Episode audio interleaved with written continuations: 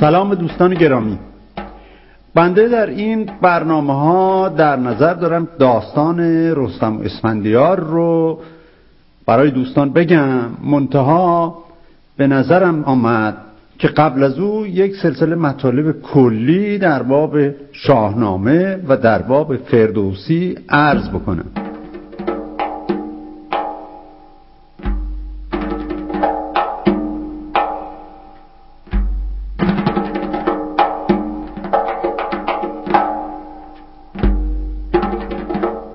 اونچه بنده مورد نظرم بود که اینجا به عرض دوستان برسونم اولش این که خب این روایت های ملی آیا پیش از فردوسی کسانی بودند کاری روی اینها کردند نکردند؟ معاخذ فردوسی چه بوده؟ چون خودش می‌گوید که این مطالب از پیش سابقه داشته است و حتی اگر تصریح هم نمی کرد ما می‌دونستیم برای اینکه در کتاب های بسیار کهن ایرانی مثل اوستا و تفسیرهای او به زبان پهلوی اسم عده زیادی از این قهرمانان یاد شده. و هم در کتاب های تاریخ کتاب های ادب. بنابراین می‌دونستیم این مطلب رو حتی پیش از خوندن شاهنامه. این روایت ها به پهلوی تدوین شده بود به نام خدای نامک یا خدای نامه. خدا چنان که می‌دونید به خصوص به صورت خداوند به معنی پادشاه هم هست. و حتی خداوند خانه مثلا یعنی صاحب خانه یا ده خدا یعنی مالک ده. بنابراین خدا به معنی پروردگار هست به معنی مالک و صاحب و پادشاه و اینا هست و در پهلوی خدای نامک همون معنی رو داشته که شاهنامه. منتها وقتی که خواستن به عربی این رو ترجمه کنن خدا ترجمه شد به الله. و الله اون معنی بشری خدا رو در بر نداشت. به همین دلیل به جای خدای نامک این عنوان رو ترجمه کردن سیر الملوک یعنی سیرت پادشاهان یا سرگذشت پادشاهان. همین گرفتاری هم در زبان فارسی بود چون کلمه خدا رو به جای ایزد و پروردگار پذیرفته بودن و بیشتر به کار می‌رفت. این بود که عنوان کتاب رو شاهنامه ترجمه کردند نه خدای نامه. کسی که خدای نامک رو از پهلوی و عربی ترجمه کرد مترجم بسیار معروف و درجه اول و نابغه زبان فارسی عبدالله ابن مقفع هست که از انشاء او الان فقط کلیله و دمنه رو به عربی در دست داریم و مقداری گفتارهای پراکنده در کتابهای ادب عربی. کلیله در زبان عربی از نظر نصر همون مقامی رو دارد که گلستان شیخ عجل سعدی در فارسی. یعنی مقام اول رو دارد. البته به استثنای قرآن کریم که ما مسلمانان معتقدیم که کلام خداست. بنابراین کلام خدا رو باید روزش کنار اون با چیزی قابل مقایسه و طرف نسبت نیست. قرآن به کنار از هر عرب درس خونده ای بپرسید. اولین کتاب نصر عربی چیست؟ می‌گوید که اولین کتاب کلیله و دمنه است که به انشاء عبدالله ابن مقفع. عبدالله ابن مقفع عربی اولا زبان مادریش نبود. ثانیا در سی و دو سالگی کشته شد و تمام این فضل و کمال رو او در این سنین جوانی آموخته بود و یکی از اتهامات او در اینکه به قتل رسید همین بود که گفتن نعوذ بالله کلیله و دمنه رو برای معارضه با قرآن و برای آوردن نظیری برای قرآن ساخته است. ولی البته علت اصلی کینه شخصی خلفای عباسی بود نسبت به این جوان ایرانی. به هر حال ابن مقفع سیر الملوک رو ترجمه کرد. کتاب مدت ها در دست بود. مقداری از مطالب او در کتاب های ادب عربی بر جای مونده ولی خود اصل عربی کتاب از بین رفته. خب آیا معخذ فردوسی در سرودن شاهنامه همون کتاب ابن مقفع بود؟ به درستی نمی‌دونیم. ممکن است که کتاب ابن مقفع هم جزء مدارکش بوده باشه.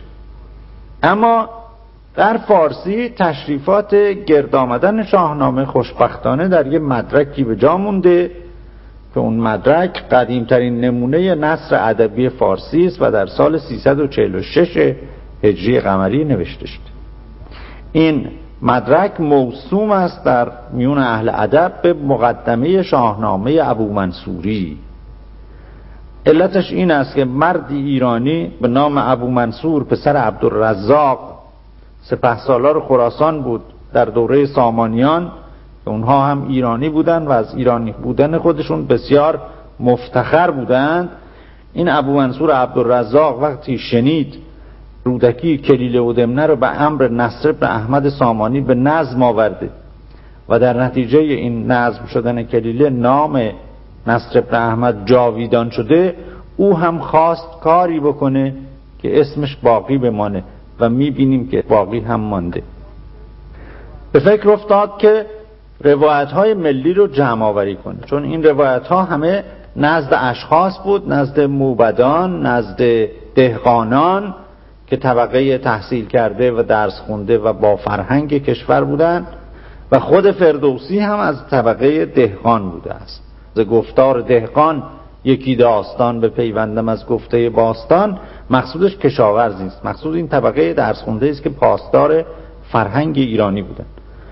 به هر حال ای از دهقانان و موبدان این روایت ها رو در شهرهای مختلف ایران از حفظ داشتن و روایت می‌کردن. به دستور ابو منصور پسر عبدالرزاق تمام کسانی که روایت های ملی رو از بر داشتن و می‌دونستن و روایت می‌کردن از شهرهای گوناگون جمع کردند و اینها رو یک جا گرد آوردن و اینها روایت های خودشون رو گفتند و منشیان اینها رو نوشتند و جمع کردند و تدوین کردند و خط خوش نوشتند. تصویرها هم بر او افزودند و کتابی پدید آوردند به نام شاهنامه. اسمش رو هم گذاشتن شاهنامه. البته به نصر و این شاهنامه در سال 346 هجری قمری تدوین شد و به پایان آمد و بعد هم مقدمه ای بر او نوشتند. در همون سال 346 که این مطالبی که بنده الان خدمت شما عرض کردم تمام گرفته شده از اون مقدمه است. حتی در اون مقدمه اسم تمام این راویان روایت های ملی رو و این که هر کدام از کدام شهر بودن میگه. خب این شاهنامه ابو منصوری چه شد؟ طبیعی است که وقتی شاعری اون هم مثل فردوسی این روایت ها رو به نظم اونم نظمی چنین فاخر بیاره دیگه کتاب نصر رفته رفته فراموش میشه و از خاطرها میره. همینطور هم شد شاهنامه نصر شاهنامه ابو منصوری کم کم فراموش شد و از میون رفت. فقط مقدمه ای که بر او نوشته بودن بر بعضی نسخه های خطی شاهنامه فردوسی الحاق شد و در نتیجه خوشبختانه ما اون مقدمه رو داریم که در او طرز گرد آمدن شاهنامه و تدوین شاهنامه یاد شده بنابراین یکی از مدارک بسیار مهم فردوسی این شاهنامه ابو منصوری بوده است و خودش اینجا اشاره می‌کنه بدون اینکه اسم ببره ابو منصور رو. میفرماید که یکی نامه بود از گه باستان فراوان به دو اندرون داستان. فراکنده در دست هر موبدی از او بهره ای برده هر بخردی. یکی پهلوان بود دهقان نژاد. مقصودش همون ابو منصور عبدالرزاق. یکی پهلوان بود دهقان نژاد. دلیر و بزرگ و خردمند و راد. پژوهنده روزگار نخست. گذشته سخنها همه باز جوست زهر کشوری موبدی سال خرد بیاورد و این نامه را گرد کرد. بپرسیدشان از نژاد کیان و از آن نامداران فرخ گوان که گیتی به آغاز چون داشتند که ایدون به ما خار بگذاشتند. بگفتند پیشش یکا یک مهان سخنهای شاهان و گشت جهان چو بشنید زیشان سپه بد سخن یکی نامور نامه افکند بن. چنان یادگاری شد اندر جهان بر او آفرین از کهان و مهان. این اشاره به گردآوری شاهنامه ابو منصوری است به دست ابو منصور عبدالرزاق. اما این تنها شاهنامه موجود نبوده. در معاخذ قدیمی مثل مجمل تواریخ و القصص و تاریخ سیستان کتاب های دیگری به نام شاهنامه بازیاد شده. یکی از اونها شاهنامه ابو علی بلخی است. یکی دیگر شاهنامه ابوالمعید بلخی است. از اینها عبارت هایی هم در ترکسیستان نقل شده. البته متاسفانه خود کتاب ها به سرنوشت شاهنامه ابو منصوری دچار شد علاوه بر این از قدیمترین ادوار شاهنامه به نظم هم آمده است. و حداقل ما دو تن رو می‌شناسیم. که پیش از فردوسی دست به کار نظم شاهنامه بردن.